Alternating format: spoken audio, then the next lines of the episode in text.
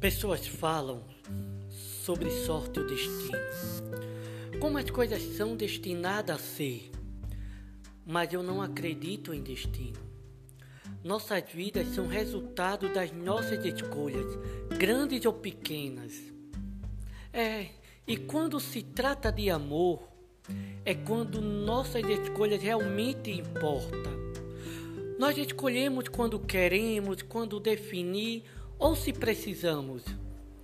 Nós escolhemos quando deixar para lá e como seguir em frente. Podemos até escolher o tipo de amor que precisamos. O amor nem sempre é como você espera. Às vezes o momento não chegou. E mesmo não acreditando em destino, acredito em segunda chance.